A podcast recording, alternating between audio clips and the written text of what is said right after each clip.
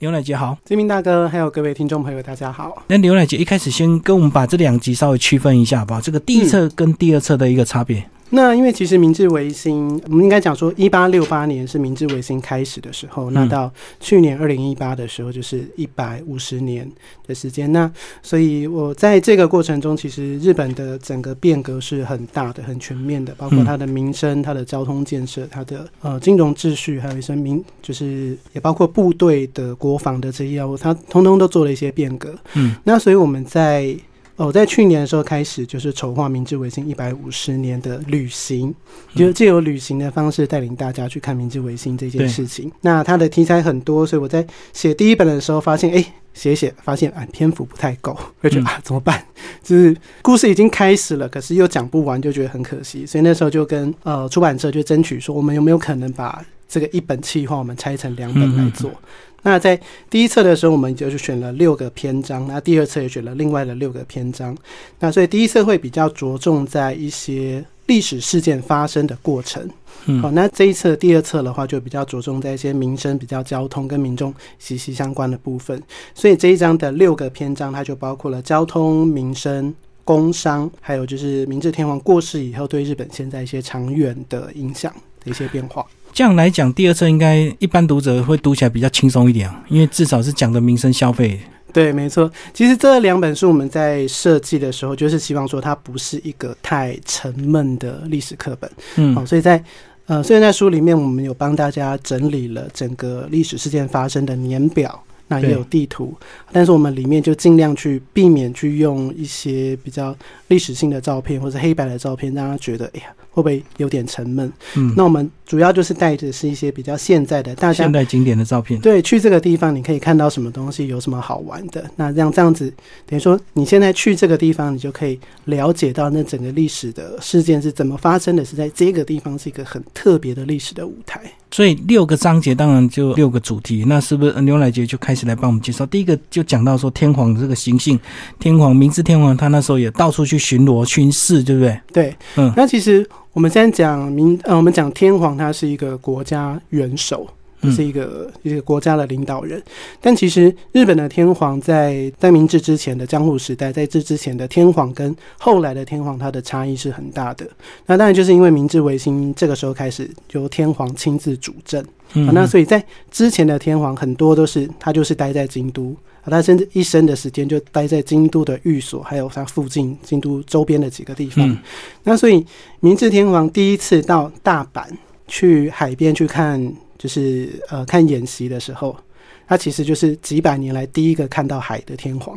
嗯嗯，这是过去的时间，这些天皇他都是待在京都一个内陆的地方。好，那也因为开始推动明治维新之后，日本有很多的各方面的建设，包括刚刚提到交通的建设，那有一些学校、医院，还有一些包括宗教制度都在这边做了一些改革。所以明治天皇从他那个时候开始，就总共进行了九十七次的外访。这样子行幸或是巡幸这样子的过程，然后去看到处的风土民情是什么样子。那其实这有几个目的啦，一个是说让天皇了解到说他施政的结果是怎么样，就你听听其他你的幕僚听你的大臣报告，倒倒不如你自己亲自去看一趟嘛，看一趟哎、欸、这个到底执行的成果是怎么样。那另外一个部分呢，也是让日本当时的民众去了解到现在的国家领导人不是以前的幕府将军了，嗯，已经回到天皇自己主政了。所以他那时候还有实权就对了，天皇是有实权的。嗯，那只是天皇他就任之后，他很多的事情也都委任他底下的大臣来处理，那只是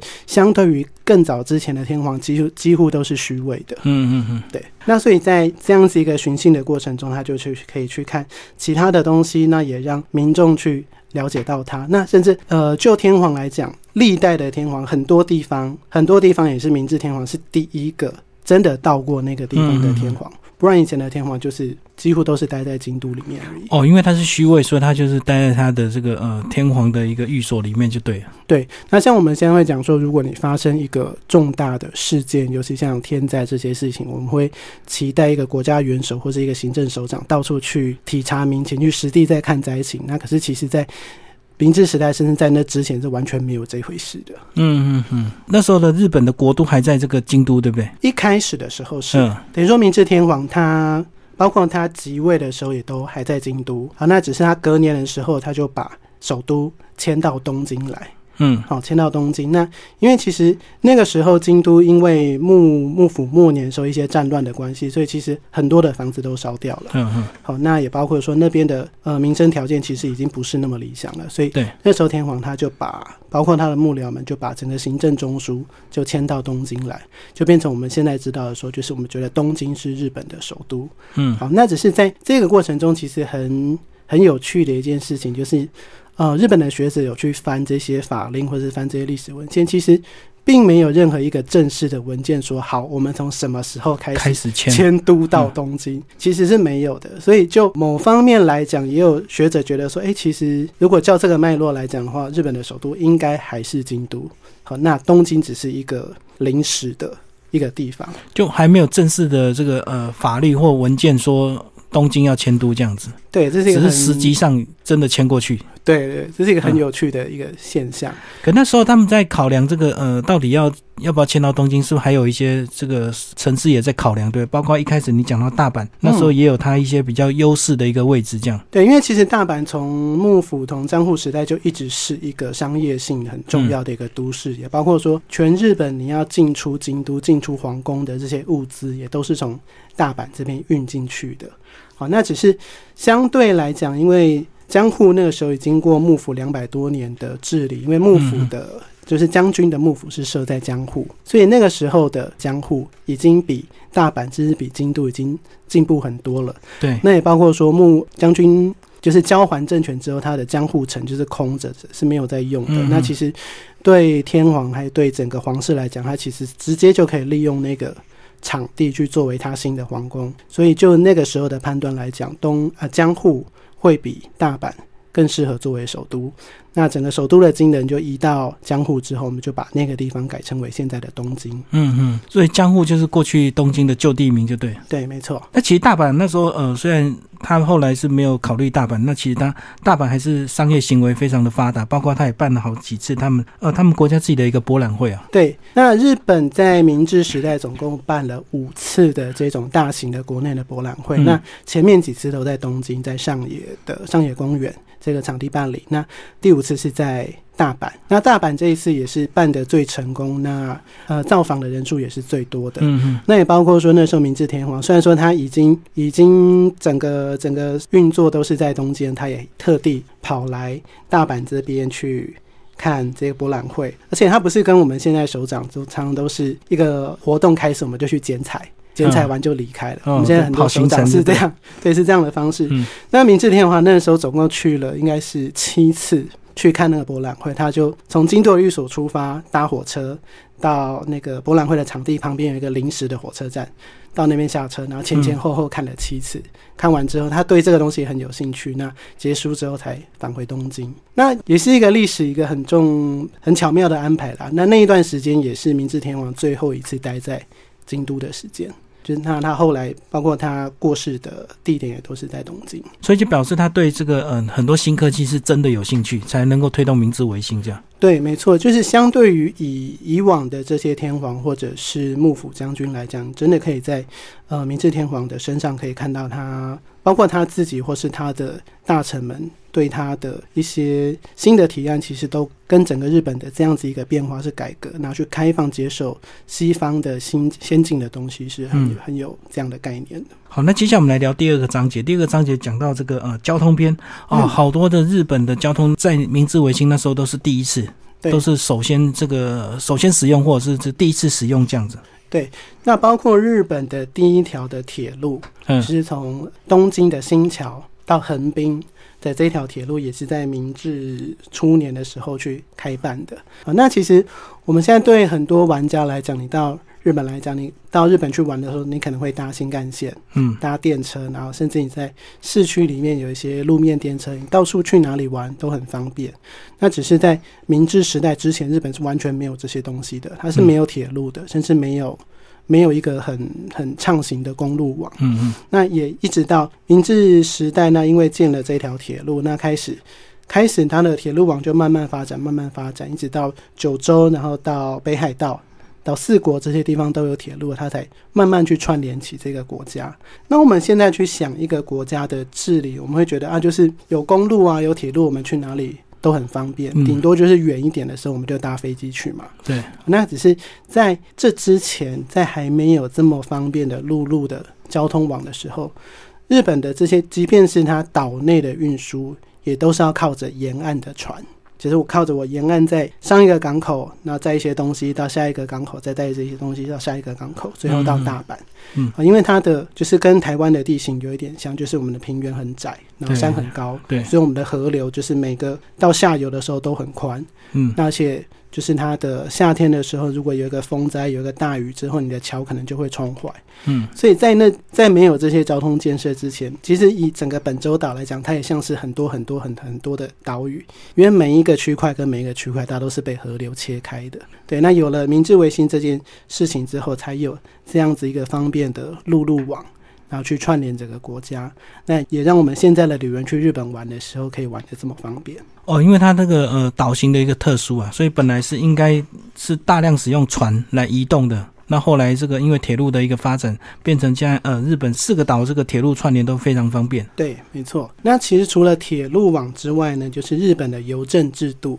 也是从明治时代开始建立的、啊、那在这之前它有一些呃以往的方式，譬如说飞脚这种一种传递的方式，那只是到明治时代开始引进了这种西方的邮政的递送的讯的系统。嗯嗯，那所以我们现在到日本玩的时候，你会觉得很方便啊，到处都有邮局啊，那邮局你可以买一些很特别的明信片啊，一些很特别的这个很当地的专属的一些纪念品的东西，那这样的邮政制度也是在那个时候才开始发展起来的。对，那其实在这之前的话，就是对旅人对当地的民众的生活来讲，其实也都没有这么方便。好，那接下来我们来聊这个民生篇。民生篇可能是大家最有兴趣，因为就讲到说很多这个西洋的东西都是在明治维新那时候进入日本的，对不对？对，没错，很有趣的。我觉得这个章节真的是很有趣，因为我们在资料的搜集过程中就会发现哈，什么是那个时候才开始有喝牛奶，嗯，那时候才开始有吃面包，好，或者呃那时候才开始有公园、有博物馆，甚至有呃它的日历都改过了，都在明治的这一段期间有改过。好，那我觉得很有趣的是，呃日本在一八七四年的时候开始有一个木村木村家，好，他们开始开了第一个日本的面包店，他去研发了他的红豆面包。嗯，那其实这个木村家也很很有趣，他原先他也是武士的身份，在江户时代也是武士的身份，嗯，然后被他的藩主就派去长崎跟荷兰人学说怎么做面包。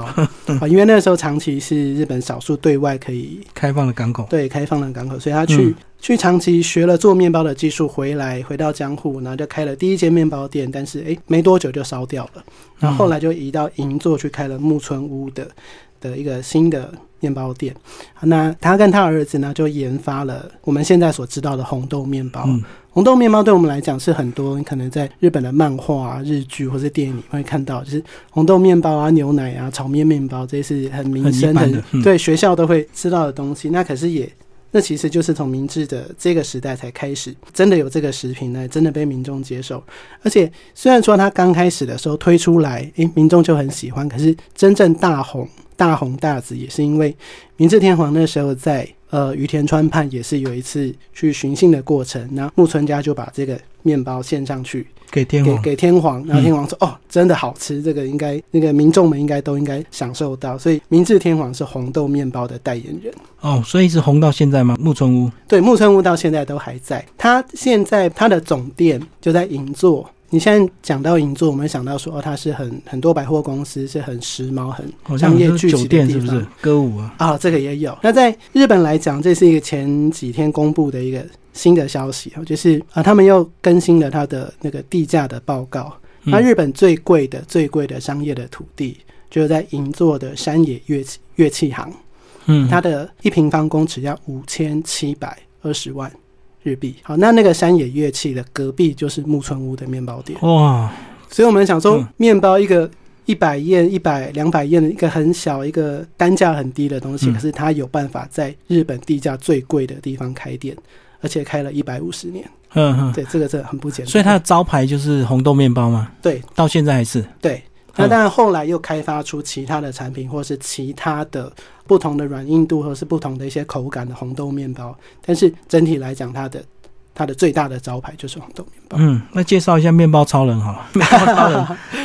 对，那面包超人这个很有趣，这也是就是它是一个动漫的卡通嘛，它对很多小朋友也是很有吸引力。然后我们就是包括我自己的小朋友去日本玩的时候，也会想去那个面包超人的博物馆。嗯，好，那其实在这本书里面，我们就就是以这样的方式，会带一个历史的事件，然后会有一些故事，然后再带大家去看说，哎、欸，如果你想玩这个东西的话，可以怎么玩？那像红豆面包的话，我们除了在银座你可以去看木村屋的总店之外，如果玩家们有兴趣到四国的话，四国有好几款的面包超人的列车。的火车，好，那包括说它有一些是呃，就是一般在路线上定期行驶的这些火车，那它把它用呃面包超人的主题去做一些装饰彩绘、啊嗯、对，所以你在它的外观，在它的内装，你都会看到哦，有这个是面包超人，这个是吐司超人，有哈密瓜超人，有很多不同的角色。那另外呢，它还有一个专属的车厢，是一个游戏间，就是它整节车厢就是一个儿童游戏室，给小朋友玩的、嗯、对，给小朋友玩的。那所以我觉得对大人来讲，你在铁道旅行的时候，你可能可以看风景、嗯、你可能可以吃便当，甚至可以喝在地的啤酒，或者在地的一些当地的酒品，就是因为觉得有一些事情可以打发时间，也很有趣。但是对于小朋友来讲，可能会觉得哦，搭火车好像有点无聊，因为风景看起来啊就是树啊就是河啊就是山，有点无聊。嗯，那可是如果有一个空间可以让游戏空间，对，可以让小朋友去玩的话，嗯、其实小朋友对于搭火车也是也会觉得是很有趣的事情。好，那在本周联络四国的濑户大桥上，也有另外一个面包超人的列车。它更特别的是，它的窗户是开放的，就我们像一般火车都是两边都是有玻璃窗嘛，密啊嗯、是密闭的，但它有开放的空间，所以你可以在桥上去看底下的那个海峡的状况呢，底下穿过的船只，而且它有一个透明的地板，你就真的可以从几十公尺高的桥上去看底下的海面，就很刺激、嗯、很好玩。好，那介绍完红豆面包，当然也要介绍这个牛奶。那牛奶呢，其实也是啊，明治维新那时候才带进日本，对不对？然后后来他们还公布关于喝牛奶的一些规则，这样子。对，这个也很有趣，因为在早之前江户时代，其实当然日本人知道说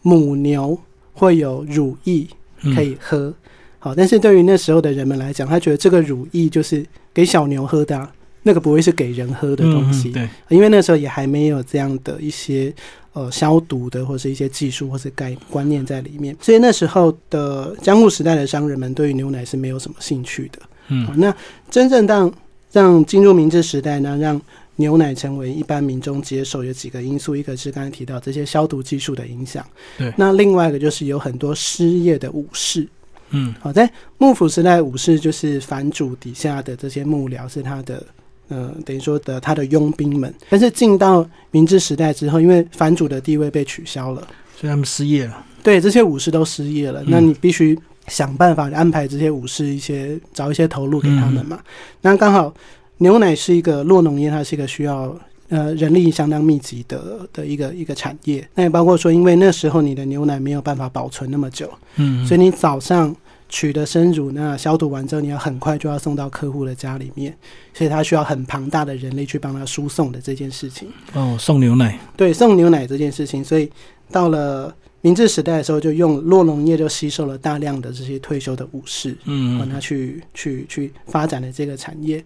那在这过程中很有趣的一个点就是，当然对当时来讲，呃，还没有那么严格的卫生的法规或是消毒的法规，去说啊，你的牛奶应该怎么处理，怎么处理，怎么处理。那开始有管制呢，反而是从警政单位，就是日本那时候的警察，他除了抓小偷。抓犯人，然后管这些管这些民生的事情之外，他还要管说牛奶的消毒，那牛奶的运送应该要用什么样的器具，要用什么样的办法去送，这些东西最早在日本是警政单位的业务。哦，像现在是卫生局，那时候可能还没有卫生局，所以是警察管。对，所以我们现在想说，如果警察还要去管这些事情的话，真的是。真是三头六臂都忙不完。然后后来那个瓶子也是这个有一直改良，对不对？所以一开始的这个容量，一直到现在这样。对，包括说它的容量还有它的材质，也是经过这一百五十年的时间有慢慢慢慢的变化。嗯、那也包括说我们现在很多就是玩家们在装饰自己的家里面的时候，很容易去用那种锡的牛奶罐，嗯，好、哦，就是一个一个金属的罐子。那可是其实就日本来讲，他们是很早就禁止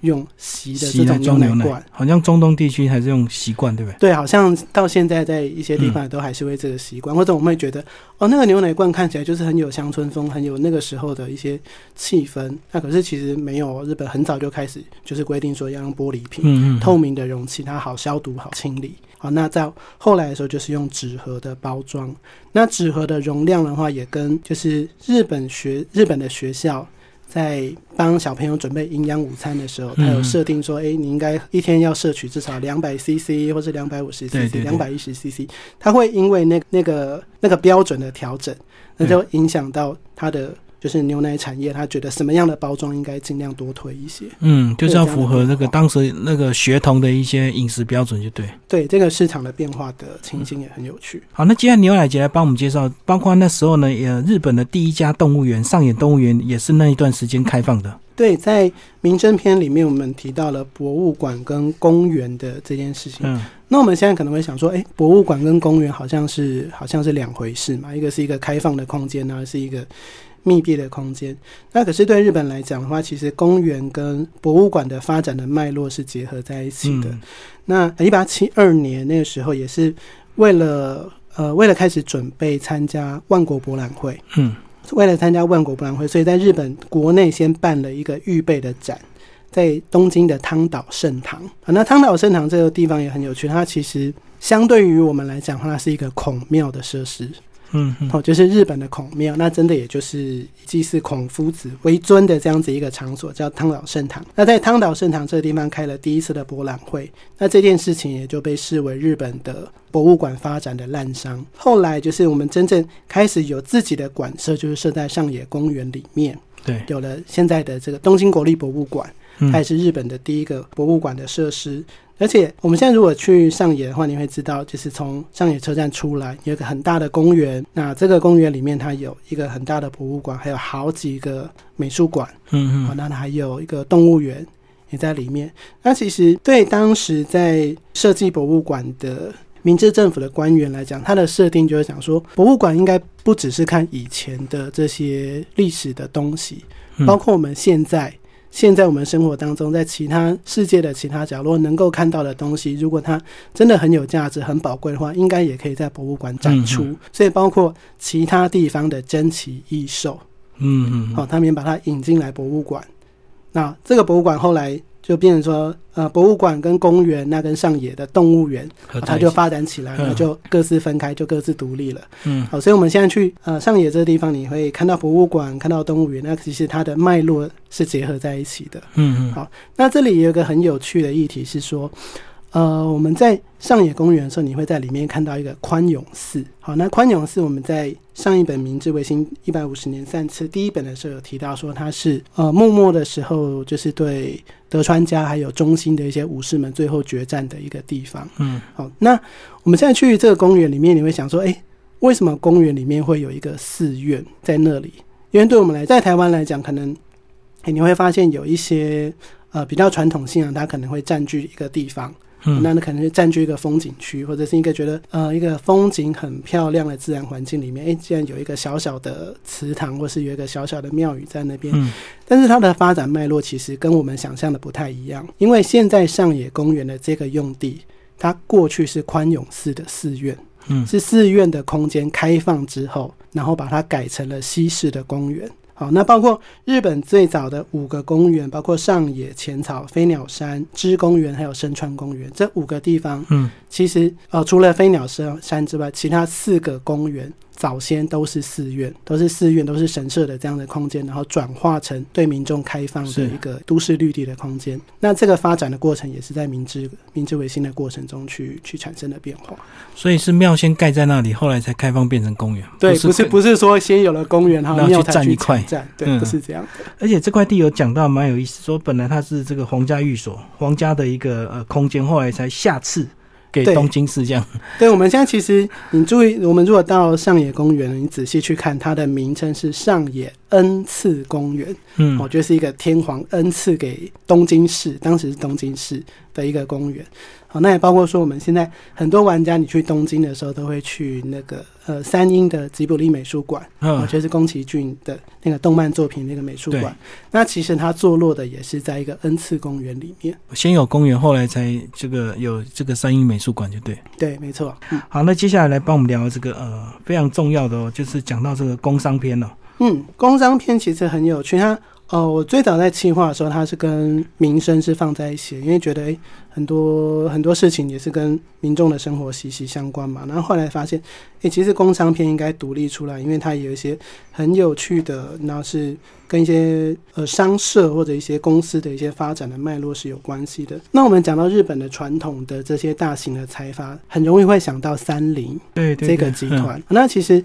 三菱的呃岩崎家，它最早是。在四国的土佐，它也是一个当时的藩主底下的经营一个小小的公司。那后来他借由明治维新的这个契机，他把原本从藩主的产业变成是私有的产业。那也在这个过程上，他接了明治政府很多的生意，嗯、然后慢慢慢慢发展成现在的这样子一个大规模的一个集团。嗯、好，那我们如果有机会去大阪的话，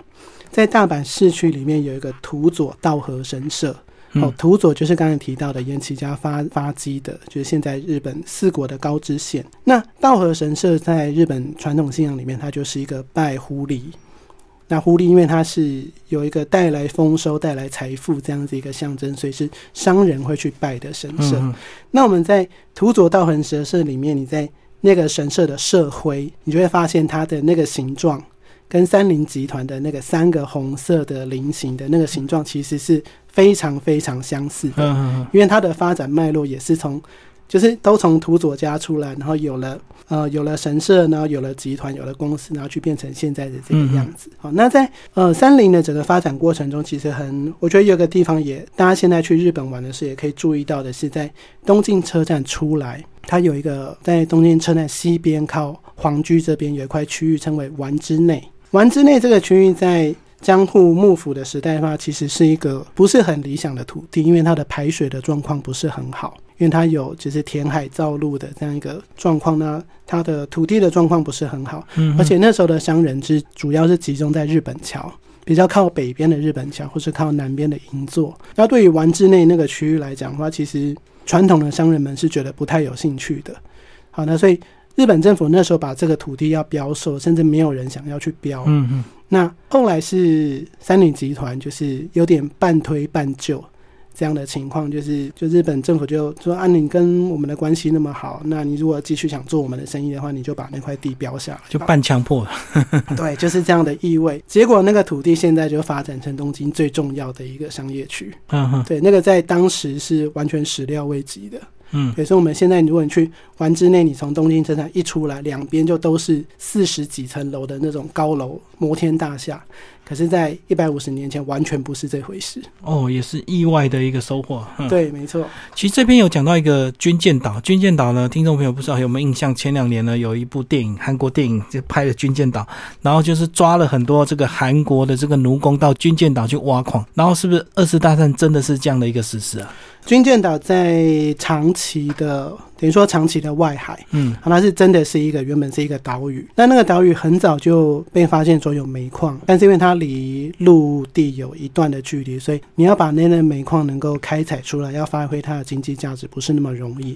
那也是一直到三菱集团去介入之后，才真的去开发这个军舰岛。好，那但在整个开发的过程中，除了就是真的是它呃公司的雇员之外，那在二战的期间也真的就用了很多的韩国的民众，嗯、真的是中国的民众就抓取那去做这样子的矿业的开发。啊，那一直到呃后来战后呢，到六零七零年代，整个因为煤矿的事业不是那么重要，它的经济价值已经输给石油之后，那个岛就是要宣布说我们停止采矿，那岛上的所有人都迁出，就撤离了，嗯、都都搬走了。但是那个岛上呢，其实它有日本最早的水泥住混凝土住宅的混凝土建材的住宅，集合住宅。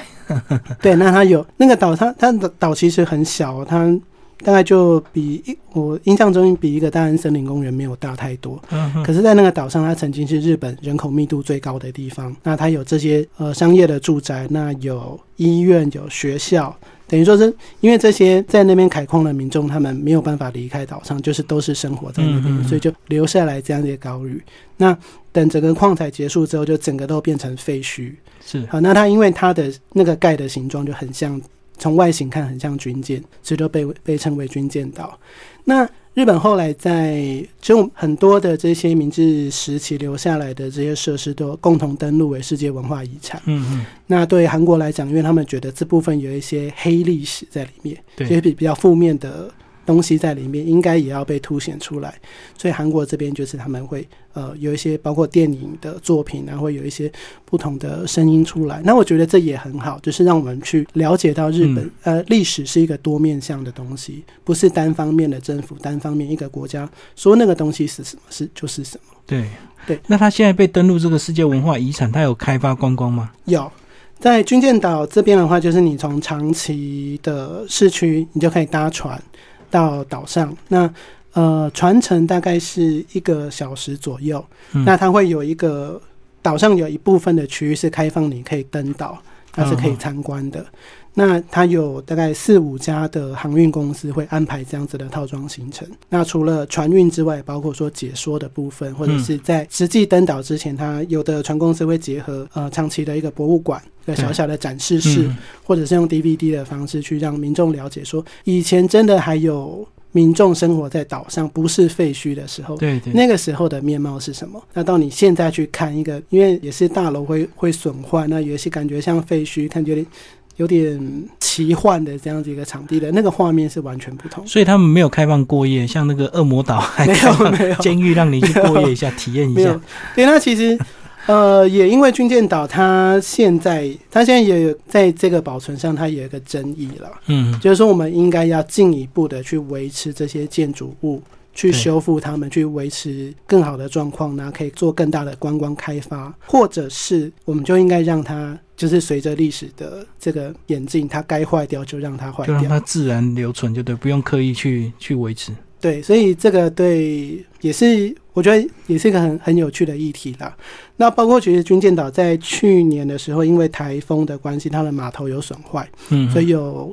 超过半年的时间是封闭的，一直到前几个月才重新又开放。哦，所以他们要开发也面临两难，因为有时候可能 也, 也怕这个韩国跟中国大陆的一些抗议，对不对？对，因为毕竟它这个是当初这么多奴工在那边被压榨、被强迫采矿的一个地方。对，没错。那所以我觉得，如果对这个地方有兴趣的玩家们、听众朋友们的话，有机会的话也早一点去，因为你越晚去，可能那些建筑如果坏掉，可能就不会修了。嗯，嗯，那最后呢，还有讲到所谓的呃船坚炮利篇呢，当然是呃里面讲到日本就呃迎接了很多这个西方的武器，对不对？对，没错。那因为其实我们讲明治维新，就不免还是会提到它后来就是慢慢延伸到去去触发了太平洋战争的这个过程嘛。那其实对台湾跟台湾很息息相关的，包括说日本那时候第一次到呃，恒春这边去发生牡丹社事件，那他后来因为甲午战争呢，把整个台湾拿下来，这个过程其实也都在明治明治期间去对发生的去去发生的。嗯，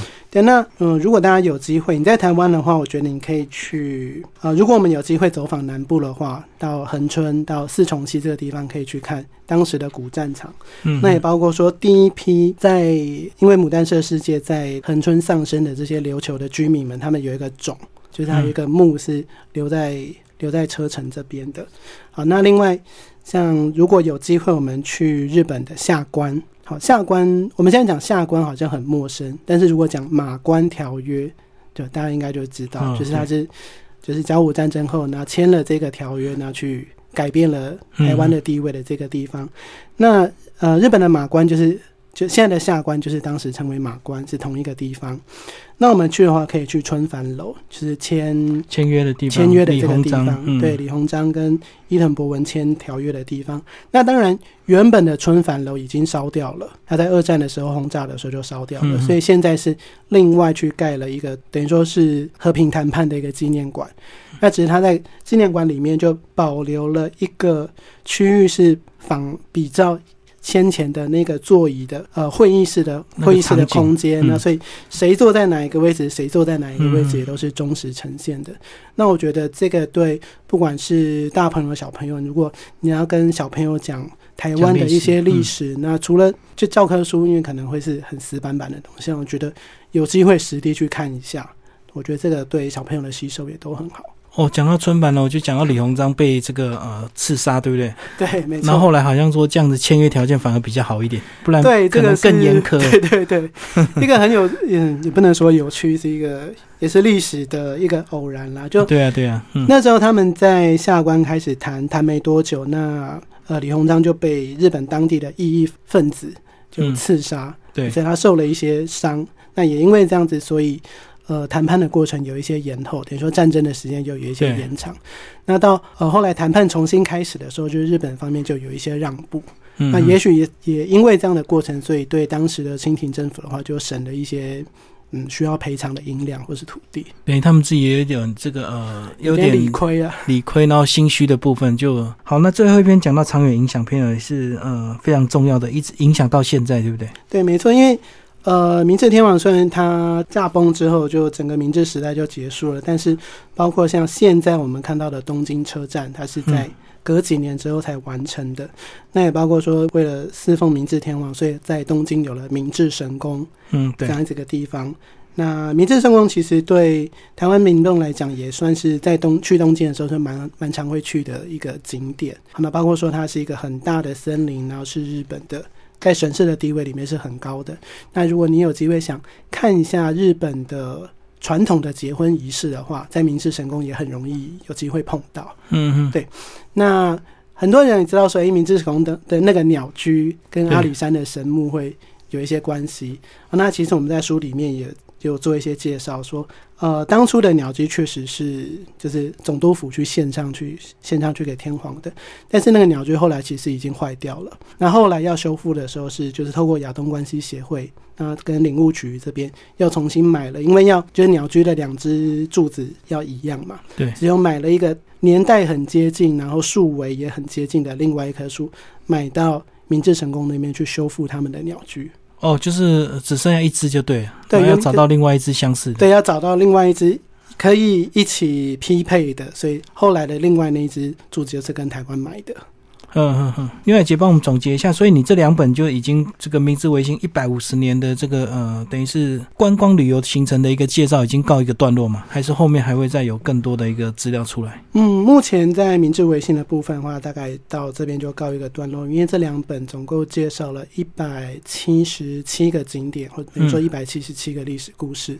那如果有机会，我觉得大家可以花一些时间，那你不用把它，我觉得这本书很有趣，它可能一半定位在历史书，对，一半定位在旅游书，对，那我觉得这个是可以结合起来的，就是你可以借由书的这些参考资料，那实际到日本玩的时候，你会发现，诶，日本有一些地方现在看起来是这个样子，可是它其实以前并不是我们所知道的这个样子，它有一些更深层更、呃、可能是文化的或是历史的一些蕴含在里面、嗯、那也让大家在去日本玩的时候可以玩得更深入更多元，这样带给大家更多收获、嗯、然后你自己透过写这两本书这个大量收集相关的资料，又可能又到现场看了几遍这样子哦，有没有对明治维新的这个呃整个历史发展的脉络有一些新的一个想法？对，我其实我觉得在整个过程中，其实不仅是把这些故事分享给大家，我觉得自己的学习也很多啦，因为原本就会觉得啊，就是讲明治明治明治明治就会觉得啊，就是一个年代嘛，是一个死板的东西，那可是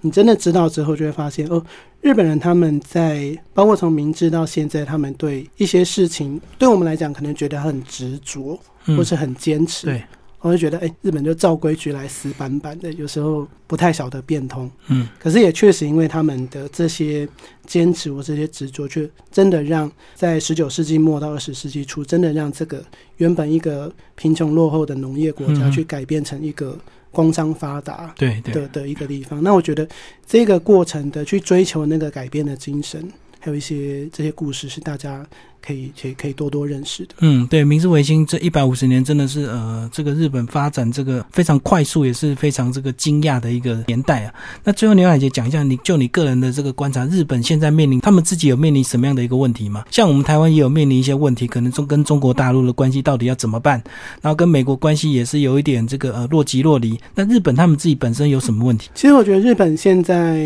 虽然说他从一九九零年代后期就面临了就是泡沫泡沫经济危的瓦解之后的一些经济危机的状况、嗯、那其实我觉得对日本来讲，他们现在我自己观察或是关注的一个很大的挑战是它的人口老化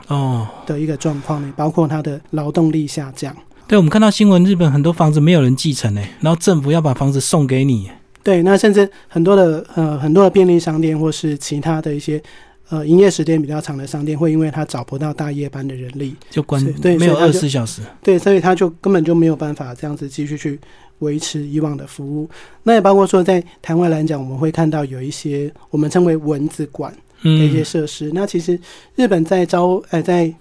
对在昭和时代末期，他在泡沫经济瓦解之前，它也很多的博物馆或是游乐园或是旅馆是那时候设立的，可是一直到现在，其实随着它的人口慢慢减少，等于说它的市场在萎缩，等于说有一些我们现在觉得日本很好玩很有趣的地方，它可能在未来几十年之后是会消失的。嗯嗯嗯，所以我觉得有机会，那包括因为我自己是一个对铁路很有兴趣的玩家，那我觉得很多铁路也是随着这些生意的减少，它铁路是会废除的，会停止，就对对，会废弃的。那所以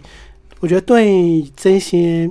旅游的题材，如果有兴趣的话，真的要及早出门，及早开始规划你的行程。哦，对，这个牛奶姐讲到重点，他们人口老化，人口越来越少的问题，就会影响到他们国内的一些消费观光，包括很多景区可能后来就不开放了。其实我前阵看到新闻，我们都觉得很讶异，日本怎么会很多土地房子没有人继承，然后都变成收归国有。因为就是可能老人家这个没有小孩，或者是小孩不愿意继承，对不对？对，他有很多地方的事情，所以你就慢慢变成说那个地方只有老人，真的是说连老人都没有，那整个村落就就废弃了。嗯，对。那其实我觉得有时候会觉得蛮可惜的啦，因为以前有那么多的故事，那么多人的实际生活在那边的这个真实的场景，可是后来就都没有了。